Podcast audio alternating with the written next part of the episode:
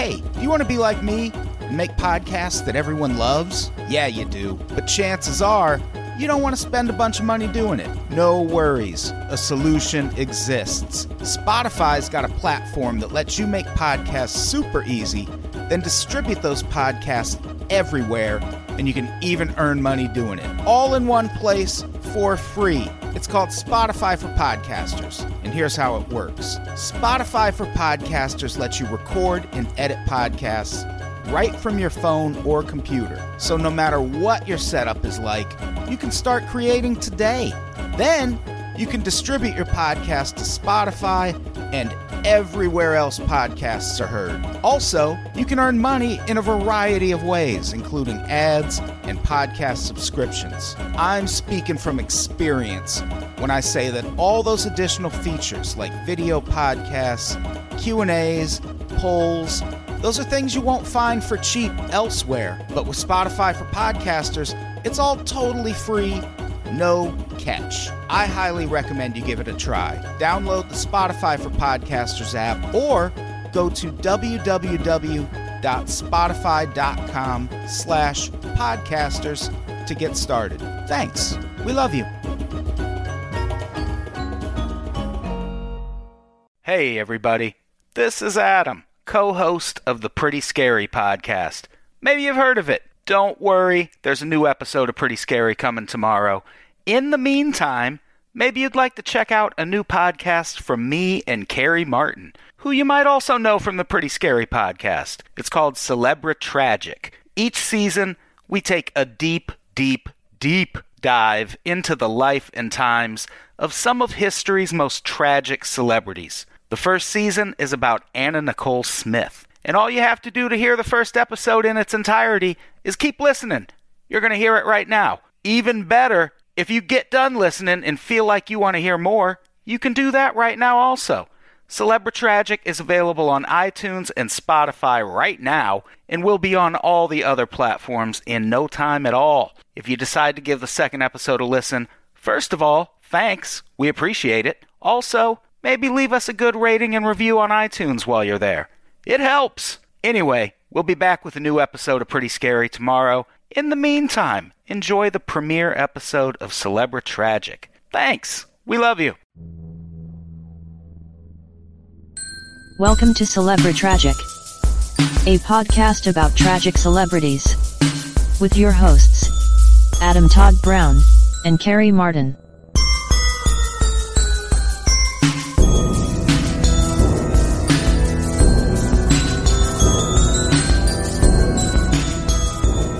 Hey, everybody. Welcome to a new podcast called CelebriTragic. I'm Adam Tod Brown. I'm Kari Martin. We're your hosts. Kari, this is going to be so fun. What was it? Are you expecting the Mariah Carey thing Yeah. again? I mean, I guess we can make it. Can we do trim spa or now? TrimSpa, baby. at least for this season, I feel like we could. Okay. Like my body. This is a That's gonna be our our outro. this is a spin-off podcast, I should say, maybe, Yes. from Pretty Scary. Somewhere between Pretty Scary and Mariah Carey. Right. We did Pretty Carey, Right. which was a Mariah Carey podcast, kind of a biography podcast, a deep dive, a deep dive with judgments. So somebody I who think likes, is a good way to explain or describe it. I would agree. So it pairs our love of true crime and celebrities and death and tragedy. Right. Right. This is a kind of a biography podcast about various tragic celebrities, mm-hmm. as the name implies. And when we were doing the Mariah Carey podcast, we, I think we teased a couple times that the next podcast we would do would be about Anna Nicole Smith. Right? And I realized that launching a new podcast every time, fucking nightmare. You got to come up with new artwork. You got to come up with new intro songs. Not for me. Mm-hmm. So instead And of somebody who just shows up, not for me either. yeah, exactly. So instead of doing a different podcast each time, we're just doing this podcast in seasons. Mm-hmm. And season one is about Anna Nicole Smith, who we've talked about a little bit on Pretty Scary, a lot bit, mm-hmm. but not as in depth as we're about to talk about her now. I talked about her relatively in depth on the episode about celebrity familial death in close time proximity. One of the probably still the best episode title to come out of the Unpops network. Slash my MBA MFA dissertation thesis. Right. Mm. It was, but we still, there's still so much about Anna Nicole Smith that we didn't get into. Well, you're reading the book as you did with Mariah Carey, and so reading the notes, there was stuff uh, that I wasn't aware of. Yeah, I'm for the first thing that stands out to me in researching Anna Nicole Smith is all of the available source material out there is mostly written by people who have an axe to grind. Either that or people who were so close to her they can't really be objective about what was going on. Like she's the perfect person to start this podcast with. Like Right. she is a truly tragic figure. I mean, I don't think there's ever been any like serious Barbara Walters esque interviews done with her. I mean, No, I- saw was what you got. I looked. There weren't uh, because that would have been great because so many of the books written about her, like I said, are written by people who have an agenda. So it mhm. would have been great if or there made was money off of her. yeah. So it would have been great if there was like an hour long interview just with Anna Nicole Smith, but there's none of that because mm-hmm. she was one of those people that no one wanted to talk to. They just wanted to look at her. It does make you wonder. I don't want to say how much how much depth she has. That sounds callous, but I don't know. What am I looking for? Uh, maybe what her IQ is was. Yeah, she's it's How much of it was drummed up for entertainment, and how much of it was her?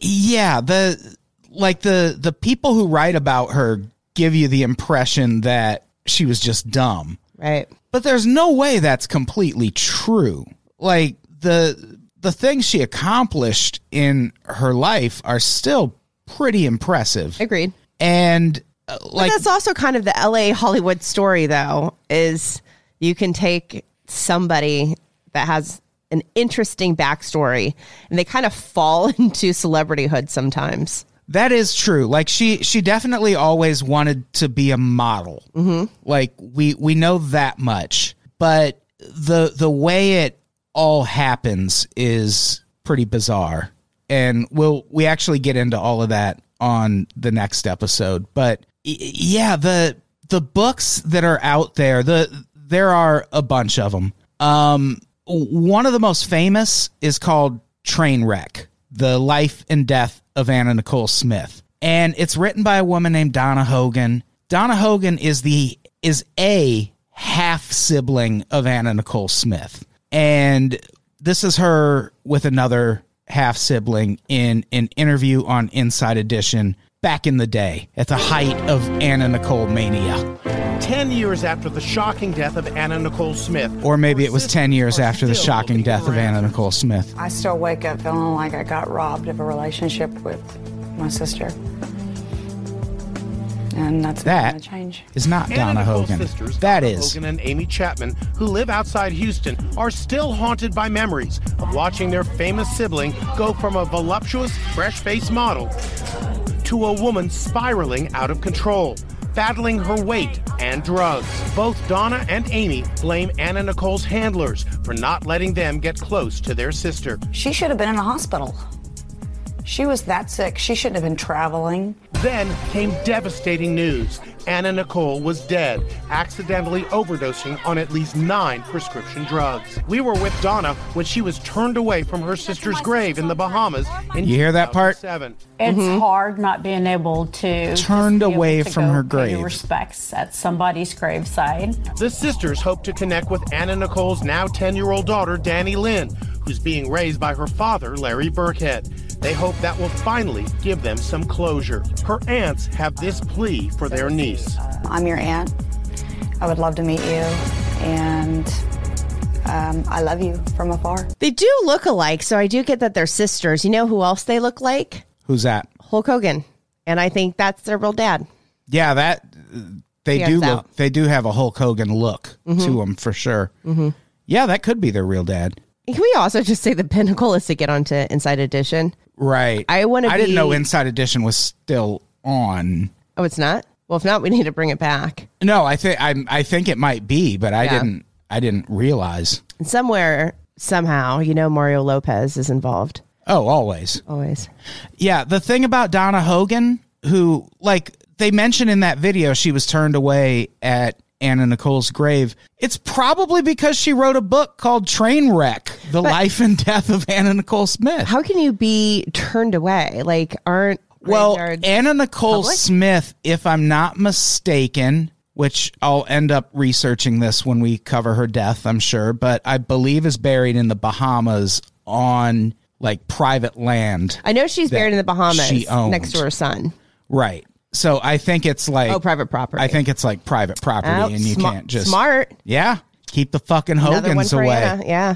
And uh, Anna Nicole Smith, for her part, claimed she never even met Donna Hogan in her entire life. She doesn't deny that they're half siblings, but you know how it like. We'll get into her family history a little bit. Very It's much like Mariah's sister. yeah. Yeah. Like sometimes siblings are estranged. Sometimes, like, she had, Anna Nicole Smith had five half siblings. So there's like, people go live with other family members and things. And like, it stands to reason that she maybe never met Donna Hogan.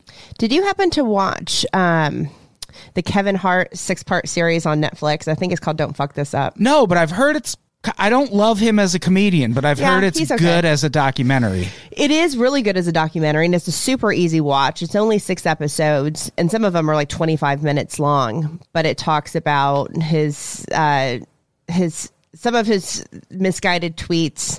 It talks about him cheating on his pregnant wife. It talks about the Oscar scandal. It's really interesting. Um, but he talks about how his dad was a junkie growing up, and they show his dad now who's got COPD and um, who is clean and sober and you know they're trying to rekindle a relationship and he's like you know we're never going to be like super close but he's still my dad want to make the rest of his years you know good. Right. he talks about growing up and how great his mother was but she was militant. And so for a while he went to go live with his dad and he goes you know there's all these like kids in this house. And he was like you know i've got all these half siblings and i'm sure i don't even know them all. And he goes the first thing my dad says to me is like have you eaten yet? And he was like and kevin's like well, isn't that your job to feed me? Like I'm a kid. so Yeah. it's really interesting. But I mean, kind of the same thing where I'm sure people are coming out of the woodwork. You know, Kevin Hart's huge and he's got a lot of money and he's very generous. And so now they're coming out like, oh yeah, by the way, we have the same dad. Well, Yeah, you saw it with Mariah Carey too. Mm-hmm. We remember her dad filed a lawsuit because he at one point briefly mentioned there should be a Mariah line. Carey doll and he tried to sue her Yeah. for it. like it's yeah, it it it definitely happens. I'm sure it'll be shady family members coming out of the woodworks will probably be the mascot of this podcast. Mm-hmm. We should have little plush toys made like the Russian dolls, like the Yes, acting dolls. each one is just a different family member asking for money. That would be perfect. Another book that is out there about Anna Nicole Smith is called Anna Nicole Smith, Portrait of an Icon. And this one, I, I thumbed through it a little bit, and by that I mean tapped to go to the next page on your Kindle. a Kindle, sure. Mm. It's written by two of her really close friends, and it's mostly about their relationship with her in particular, which I think will be more useful when we get into like the Anna Nicole show years. Mm-hmm. But right now, like as far as her early years, it doesn't help us that much. Real quick, and I know we're going to talk about the Anna Nicole show. There was only two seasons. Three, I believe. there were th- I- yeah, okay. there's three, I think. So I rewatched the Christmas episode because that one is my favorite, where she has little people dressed up as elves. Her cousin. Oh yeah, Shelley I bought the DVD. singing, It's on its and way. then she makes out with Margaret Cho, and Kathy Griffin is there. Um, again, you say D list into the mirror three times, and Kathy Griffin pops up Hell yeah. somewhere. And uh, but then the second episode I started to watch, and this was all on YouTube, um, was the one where she went to the dentist and she just kept complaining about how much she hated the dentist. And for some reason, inexplicably, Howard K. Stern is an emotional masochist who loves verbal attacks that the Anna Nicole keeps launching on him, but it was hard to watch, like all the whining. And I was like, I used to watch this every week. I did too. I watched. I loved the Anna Nicole show. Rewatching was tough. Yeah, I'm. Uh, we're gonna do a bonus episode at some point where we kind of reflect on watching the Anna Nicole show again after doing this podcast, and I feel like it's gonna be dark. Like I, I Yeah. feel like it's gonna be kind of a grim experience. We should dress We up should- you- oh, you tell me your idea and I'll tell you mine. Oh, I was just gonna say after I'm done, we should sign the DVD and like send it out to a, a fan in return for like reviews. Like we'll do a thing. You leave us some reviews. We'll pick a name and send you a DVD copy of season one of the Anna Nicole Show, signed by me and Kari Martin. Yes, and endorsed by TrimSpa. Take that shit, the Pawn Stars. Mm-hmm. Right? What? Tell me now. Tell me your idea. We almost like yours, similar. We dress up in Santa suits Sure. and then we drink whatever they drink Right. during the Christmas special, which I believe was Trim Spawn Xanax. and Jägermeister I'm in. down in Ice Luge. I'm way in. And I hope that you at home will join us I would hope so. Build an ice luge. Get it ready. as the one we're building in Burbank won't last long.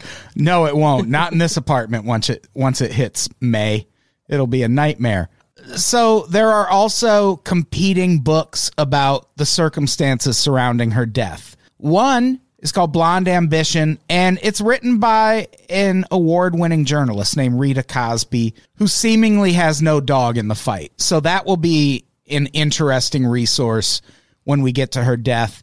The other is called The Killing of Anna Nicole Smith, and it's written by a guy named Larry Seidlin, who, for all intents and purposes, is going to have his own entire episode uh, in this Anna Nicole saga because he was the presiding judge over this really crazy trial that happened after she died that was basically about custody of her body. And he is the Do you like my corpse, baby? finally lost the weight and kept it off.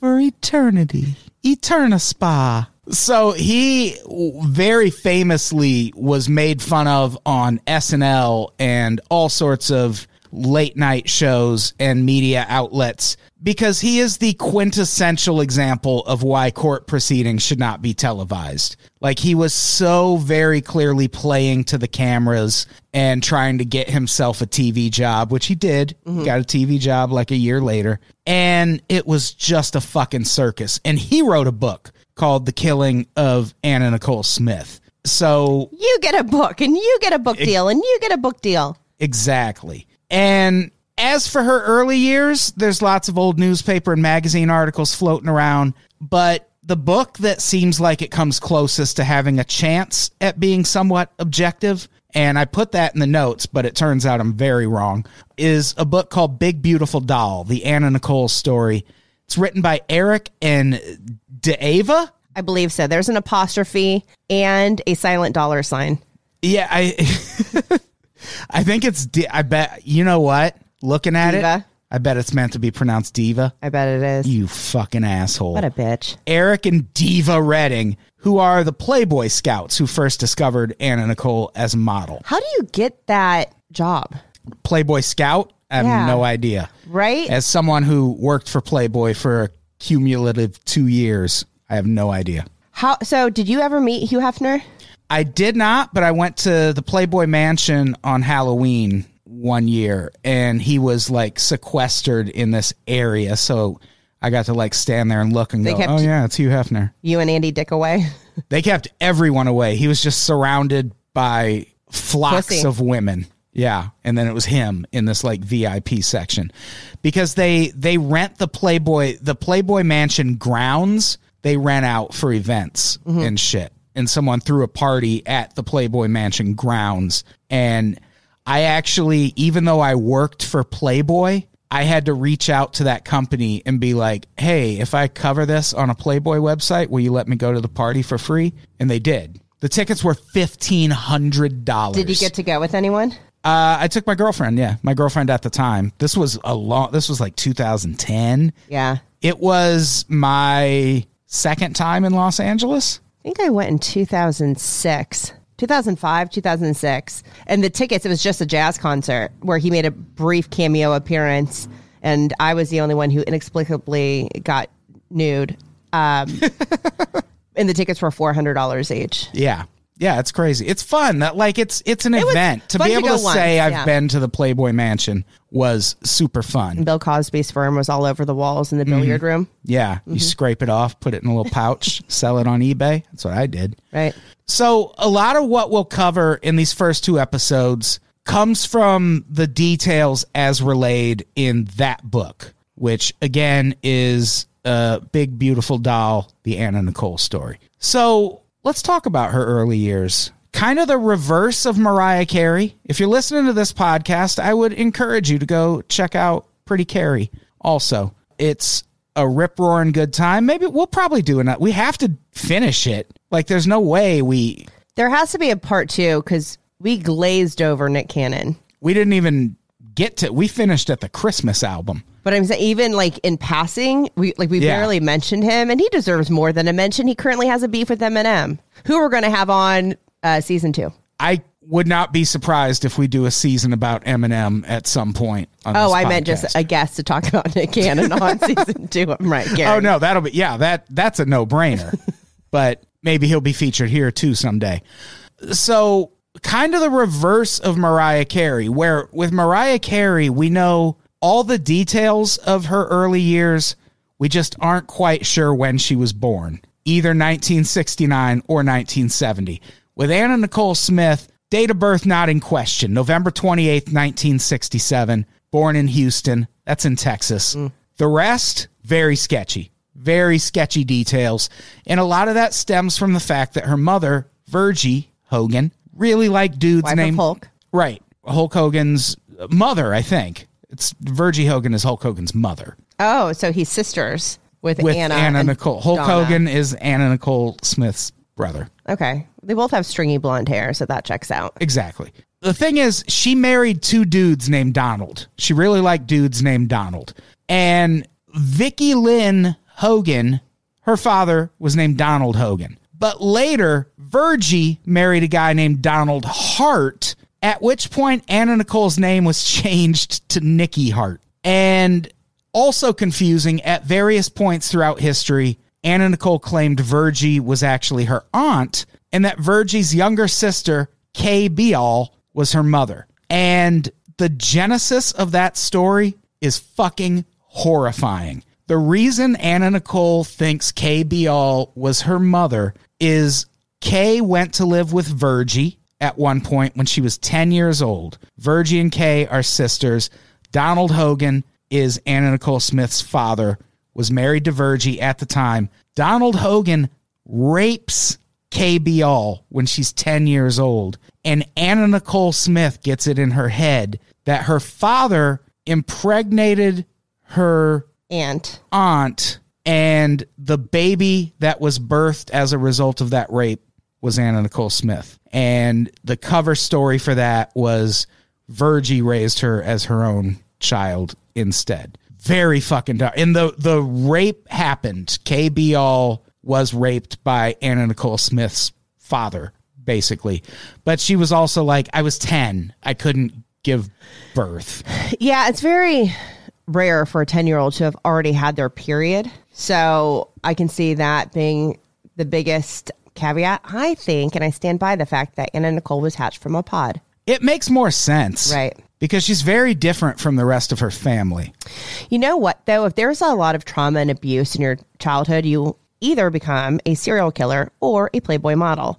So Right. the fact that she fantasized perhaps that her Aunt Kay was her mother, I think it's something you do when you come from a background of trauma and abuse. You want to believe that your reality isn't your reality, so you make one up Right. as that makes you, I guess, feel more comfortable. That could have been what happened. Yeah, it seems like that's what happened. And it uh, was probably fueled a little bit by the fact that uh, when she became high school age, Anna Nicole moved in with Kay Bial. She moved to Mexia, Texas. I think it's Mahia. I don't because if it was Mahia, it would You think there's a J, but I feel like I've heard Anna in interviews call it Mejia, Okay. but maybe Anna's wrong too. It flies in the face of everything I know from taking four years of Spanish in high school. But okay. you very well could be right, and Anna Nicole could be wrong. But she lived there. I know, but I don't think that means anything based on what a dumbass these authors make her seem to be. They do go the extra mile in Yeah. trying to make her seem like a brain dead idiot. Right. And it That's why I was kind of curious, and I'm not trying to s- make fun of her or anything, but I'm like, I do wonder what her IQ was. Is she really that stupid, or is it drummed up, you know, for TV or what? Like that's kind of like her personality. yeah. but she's really Like- not. like with Paris Hilton. Like Right. Paris Hilton's not dumb, Oh, absolutely. but she she knows when to act dumb. Kim Kardashian used to kind of play that way too. Yeah. and you know, it was very much about sex and everything. And now, I don't know, her and Kanye are like running for the White House. Yeah, so she's going to be our president someday. good on them. she was by all so she goes she moves to Mahia, Texas, mm-hmm. Mexia, Texas. She moves to, to Texas, where she was already living, to attend high school. By all accounts, she was very unpopular in high school. She says it's because she was flat chested. And I mean, yeah, that'll do it, you know? It will. I remember my breast grew when I was a sophomore in high school. Oh. And they literally went from training bra to like a full C. But like you don't know what to do with them. And then guys start noticing you. And I remember crying and telling my mom I wanted a breast reduction because I was stupid. You don't realize dumb, how yeah. much they're going to benefit you Fucking gold in just a few years if you can hang on to them. Yeah, just stick through it.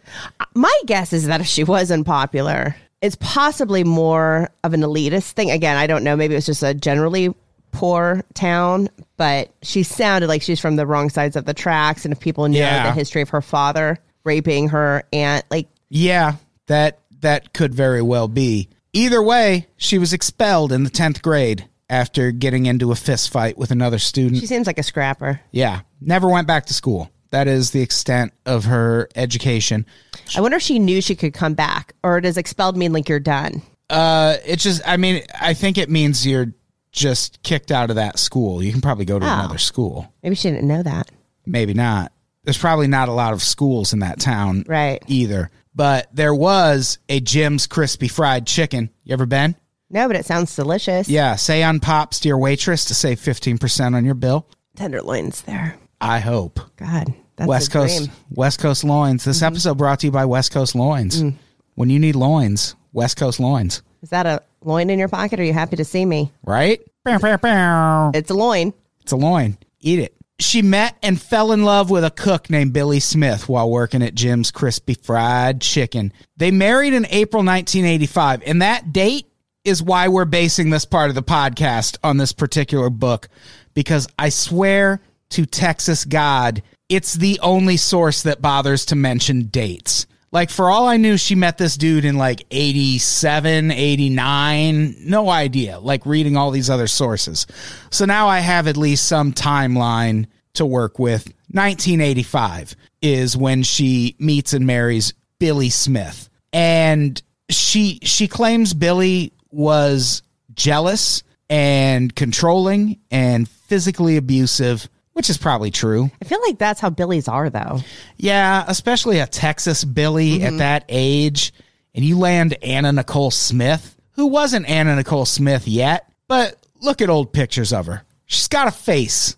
Right? She's got a good face. She's always had a very good face. She gives good face. Yeah. And so in 86, the couple had their first and only child, Daniel Wayne Smith, because that always fixes a bad relationship. Mm. Yeah. I've got 18 children. Yeah, same. uh, she left with Daniel six months later and moved back to Houston with Virgie. Problem, since those two mostly hated each other, living together didn't work out. So Daniel lived with Virgie, and Anna Nicole Smith moved to a trailer park with her friend Deborah Hopkins. So it seems weird that if you had this bad childhood with your mother, where your father, her first husband, raped your aunt, and my guess is, you know, Anna and her mother didn't get along. And so she had lived with Kay for a lot of her, you know, growing up years. if there's like abuse and stuff in that household, why would you leave your infant son there? Yeah, that is a weird choice. Yeah. and just the fact that those two didn't really get along. Right. Like, but also at the same time, like as a mother, and I'm saying this as a mother, Right. if leaving the kid with Virgie is the better option, like I wouldn't fault someone for doing it because it's not like Virgie raped Kay Beall. Yeah, but it's also not like they had a good relationship. It just seems like an odd choice. Yeah. Oh, yeah. It's it's that just moving back with her was an odd choice if you really dig into their relationship. Like they they just didn't get along. Right. And this ends up though being like it seems unimportant, but this is actually a very important detail because the woman she moved in with, Deborah Hopkins, who was a friend and a hairdresser, Deborah Hopkins is the one who convinces her, "Hey, dye your hair platinum blonde. You'll be way prettier." Which could have went a lot of different ways. If It you sure could have. go to platinum blonde and you don't strip your hair first based on um, past learnings for my own hair, it turns a rusty orange Oh, gross. and falls out. oh, Not Playboy material, not even Hustler material. not even Gigi's cabaret material. Certainly not. But yeah, this was this is the point where Vickie Lynn Hogan goes from because if you look at early pictures of her, she's got like kind of brownish red hair. Even though she would later go on to claim that her hair was natural, her breasts were natural, all lies because the internet wasn't quite the thing it is now, so we couldn't verify these things. But this is the point where she goes platinum blonde and then immediately becomes a stripper mm-hmm. because that's what you do with the platinum blonde hair Right.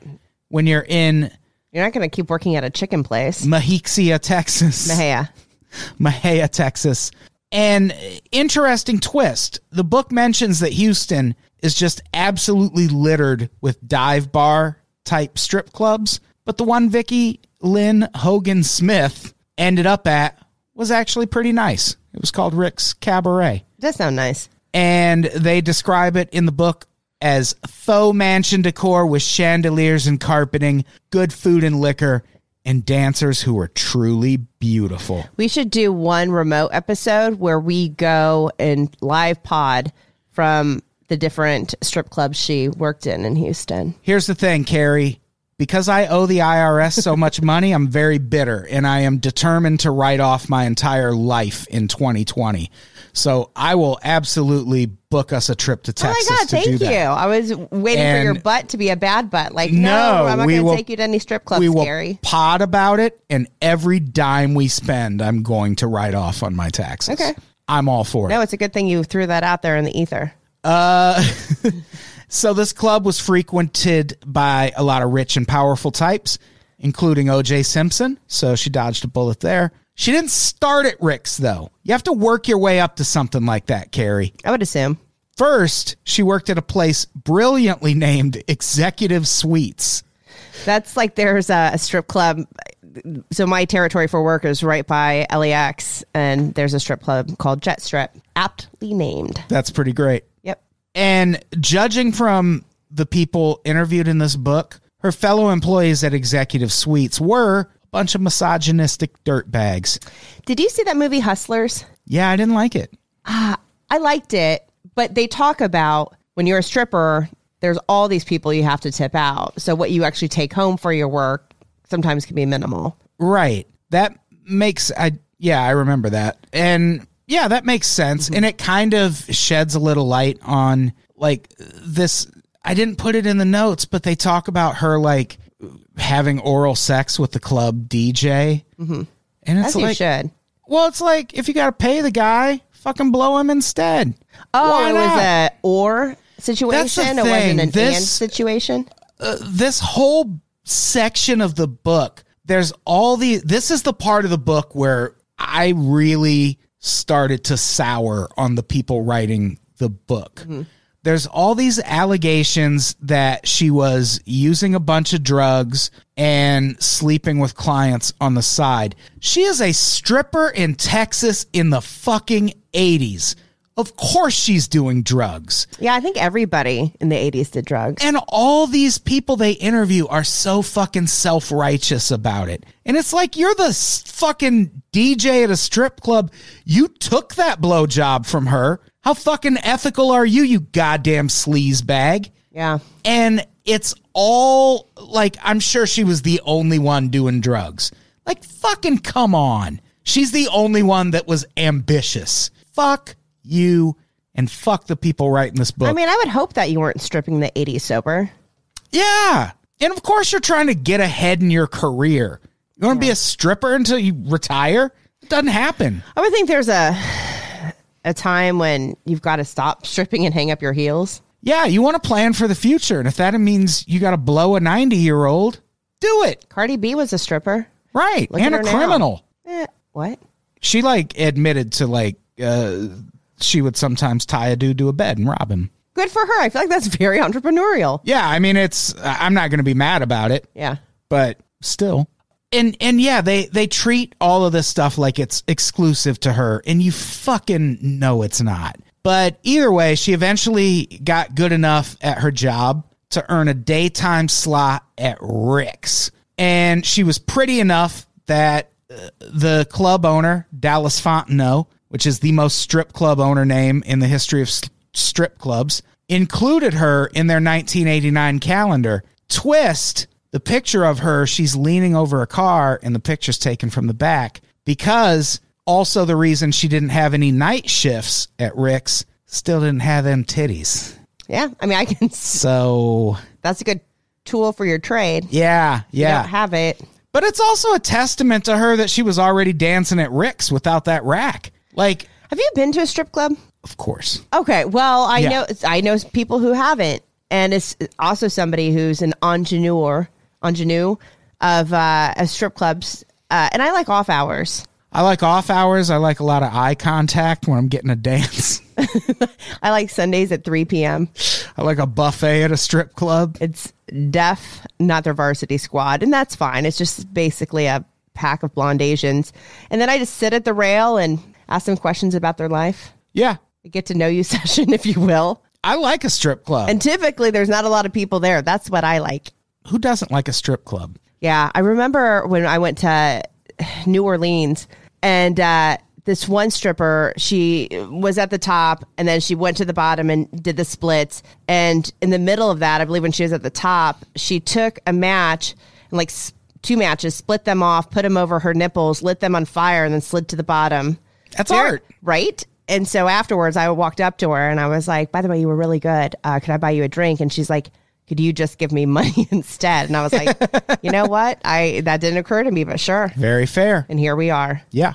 So yeah, she she was uh working at Rick's, but only during the day because she didn't have Dem titties. didn't have dem uh, titties. According to Anna Nicole Smith, the the legend she pushed while she was alive was that her breasts happened because she gained a bunch of weight when she had her first kid and then lost a bunch of weight, but the the the titty weight stayed. So at what point did she have Daniel while she was stripping? Uh, 1986. We just mentioned it. She had it with had it had him with uh, Billy Smith, the cook she met at Jim's Crispy Fried Chicken. Okay, so she didn't have tits when she was took the picture at Rick's stripping, Right. but then she had Daniel and got Well, what I'm saying is she lied. She she lied well, when I'm she be- catching her in this lie. when she became famous. what I'm saying, Adam. I caught her. You did. we caught her. We got her. we did her. We, We, did fi- it. we took her down. Finally, someone takes down Anna Nicole Smith. Mm. Yeah, that was always her story when she was famous. Was Here's the other thing: if you breastfeed, then you get flat titties, Mm. like National Geographics. right. Mm. So she was lying. Yeah, and you can tell. I mean, they're just way too perky Oh yeah. Well, to not be anything. according to this book, and what seems way more likely is she used her stripper earnings to get breast augmentation surgery. Yeah, I think there was a paragraph in that book about O.J. Simpson actually gave her her breast implants Right. Yeah. in Brentwood. Yeah. She didn't want them. He just snuck up on her and gave them to her. His first crime. Uh, whatever the case, this is the point where her topless dancer career really starts to thrive for some reason. I don't know why. But around this time, she starts dancing at a club called Gigi's and meets a fellow dancer named April Story Richardson. There's a really weird story regarding this where April and her husband drive Anna Nicole to the airport at one point, and Anna Nicole is so drunk she is in the back seat and reaches into the front seat and just grabs April Story Richardson's husband's dick. And uh, it's played off like no one really said anything. Anna got on her flight. But then they mention shortly after that, the marriage ended and he moved out and Anna Nicole Smith moved in with her. And this is the point in the book where all the lesbian allegations start. She seems very lesbianic. She does. And another thing I resent about this book, and here's the thing about this book it was written while she was still alive. They updated it after she died, but this book was written kind of at the height of her fame. Which means it was written in the 90s when it was still okay to write a book and act like someone liking girls who was also a girl was scandalous. And that's very much how they treat this. Like, can you believe she was sleeping with women? She was a stripper in Texas in the 80s. She's surrounded by beautiful women. They're all closet lesbians in the 80s. Yeah. Did you and, see the shoulder pads? and one of the one of the things they suggest in here as if it's scandalous is that she would date men and basically use them for money and then spend that money on her girlfriends. And it's like, cool. When did she get Daniel back? Well, I, I Virgie didn't take Dan, like didn't take Right. custody. He just lived there, so I don't think she ever lost custody of him. And they were in the same town, so he was just living there while she was. But I'm sure she like saw him. Right. Uh, I'm not trying to paint her as a bad mother, but in the Anna Nicole show, they're so close and he lives with her. So I'm just curious at what point, you know, she's spending money. It wasn't this point. Yeah. So yeah, lots of lots of talk about her uh, preferring women over men, and that she would get money from men and give it to her girlfriends, and fucking good. And then you wrote in all caps, hot. hot. It is hot. It's very hot. But Gigi's is where Anna Nicole meets J. Howard Marshall the second. Dude was rich. Here is what I did not know about J. Howard Marshall II's wealth. He owned 8% of Koch Industries. That Koch Industries, the Koch brothers, Republican nightmares, the Koch brothers. He owned 8%. What do they make? The Koch brothers, they're oil, they're oil people above mm. all else, but they're also the Koch brothers are super politically active and politically active on the right mostly. They are seen as basically villains in the United States by a whole lot of people. And that's the money she was marrying into. And I never I, I never knew that. In this book, they don't like at the time the Koch brothers aren't who they are now, so it wasn't that big of a deal. But I found that part really interesting. His net worth was estimated to be anywhere between 400 million to 3 billion dollars. Oh, that's fuck you money. And the thing about J. Howard Marshall, his backstory is pretty crazy too. Beyond the fact that his money was Koch brothers' money, he was married for years to a woman named Betty, who eventually came down with Alzheimer's. Now, how many times was he married? Like, was that the mother of his children? Yes, I think Betty was his first marriage. But while he was married to Betty, she comes down with Alzheimer's and is a, a completely different person, obvs.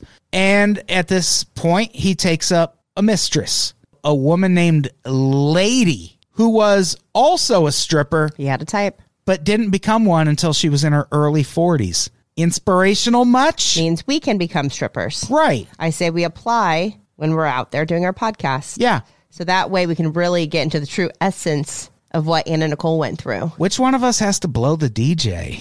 Uh, we Rochambeau for it. Both? Maybe we both. Same time? Alternate. Yeah, yeah. That sounds right. Two hosts, one dick. We'll film it. BoneCon. Marshall bought uh, Lady cars and houses, and very importantly, at one point told his son Pierce that should he die, Lady was to be taken care of financially. So not murdered. He wouldn't marry her though because he didn't want to leave his ailing wife while she was ailing, which that's fair. That seems like like if you're gonna go out and get a mistress, don't at least don't do the Newt Gingrich thing and like divorce your wife while she's dying of cancer in the hospital. Would it matter though? You know, like they could still be friends. I mean, why, how is that the honorable thing? I don't know. Yeah, right? That's like big money problems. But because of this, Lady wouldn't let Marshall in the house he bought her. And she also took up with a She boyfriend. didn't want to, and that gave her an excuse. Right. She she took up a boyfriend of her own, a security guard named Dale Clem. Marshall found out about Clem after Lady died on the operating table while say it with me, getting, Getting breast, breast augmentation, augmentation surgery. surgery. Of course. Just like Kanye West's mom, interestingly. And Joan enough. Rivers. What? What? What happened? Wait, was Kanye West's mom getting titties? I believe so, yeah. Oh, okay. yeah, she was getting I think that's the cosmetic surgery she was getting. Okay. In her will, Let's just have him on and ask him. We will. In her will, she left her estate, which was $5.8 million that she mostly got from Marshall, uh, mostly to her kids, except for a diamond bracelet, a truck, and a poodle named Fancy, all of which were left to her boyfriend, Dale Clem. And this is the point where J. Howard Marshall finds out she had another boyfriend.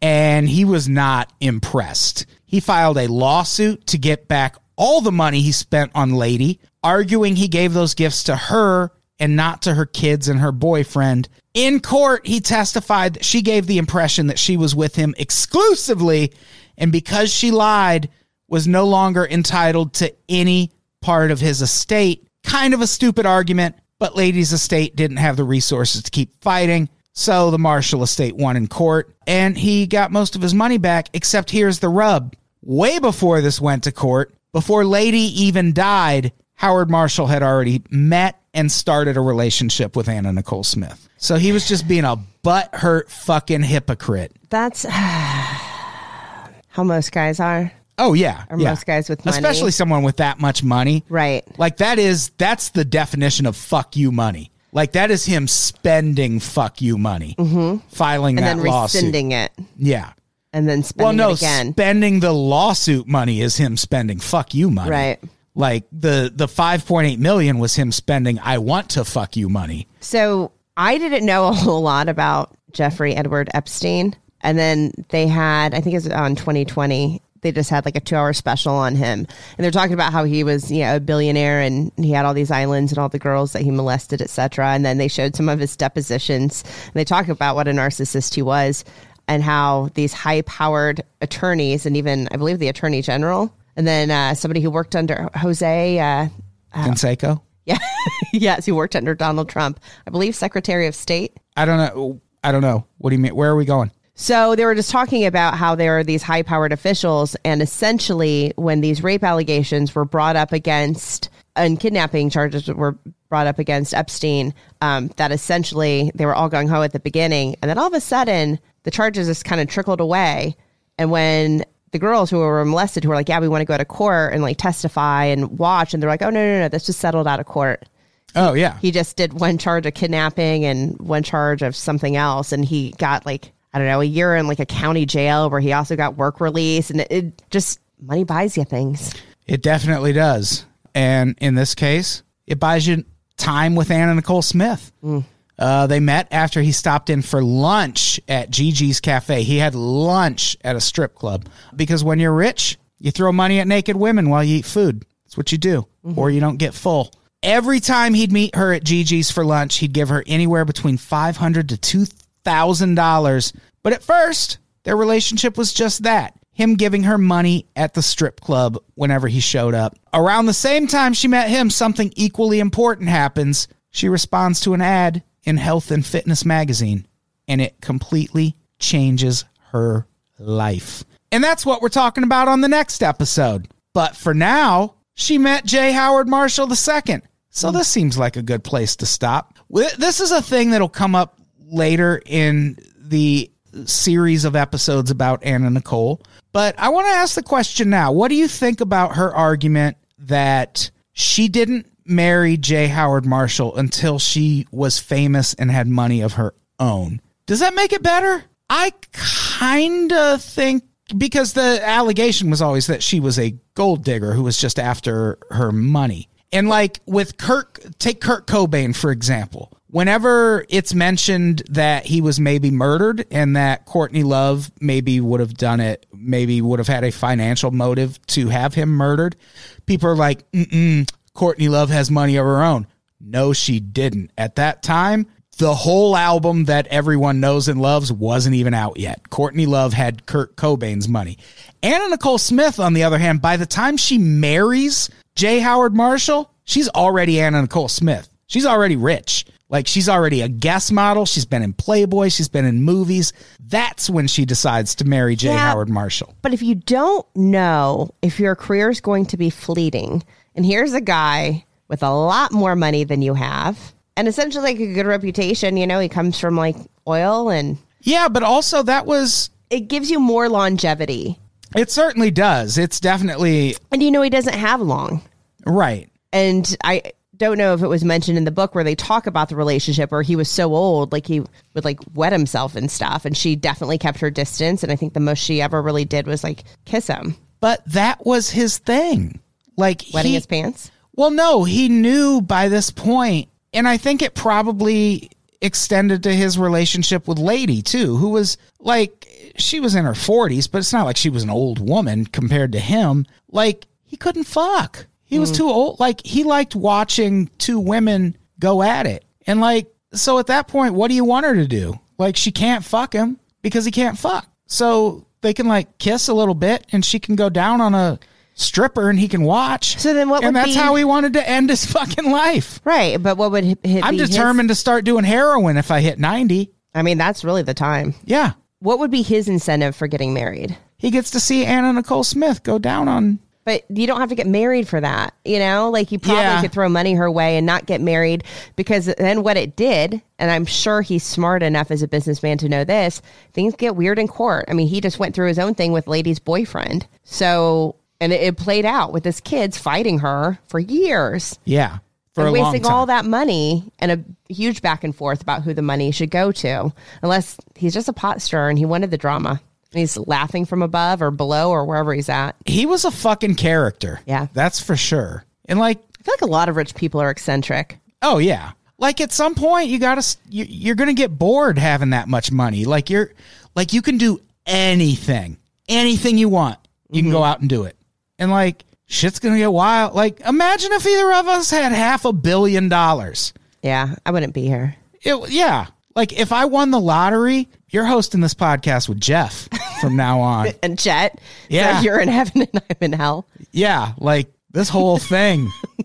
like I'm gonna write This someone's whole shebang. this whole thing goes to someone else, and I go to my tower, Okay. and that's where I spend the rest of my days. I mean, you, technically, you don't have to have this podcast at all unless you want some sort of legacy. to have a tower, I do. Uh, Well, if I win the lottery, then no. yeah, So then, yeah, right. then my legacy is the way I spend my money.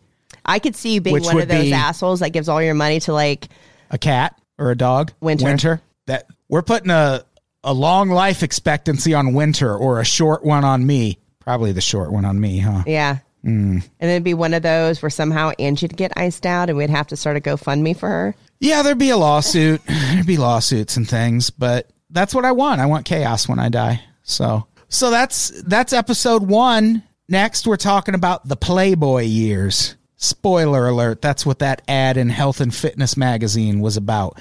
And that that's also it's really the point where I start taking issue with the book that we're covering right now, which is called Big Beautiful Doll: The Anna Nicole Smith Story. And that And be it's really shitty authors. Yes. But for now, that's our episode. This was fun. Yeah, it was good. It's a good first episode. I'm excited about this podcast.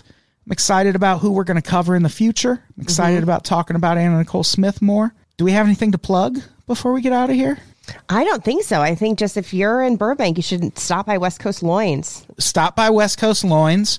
Buy one, get one free on Wednesdays. Give us good ratings and reviews on Yelp. Give this podcast good ratings and reviews on iTunes. And uh, You will be submitted to win an autographed copy. of the Anna Nicole Show, Season 1 DVD. Uh, all right. Should we get out of here? Let's do it.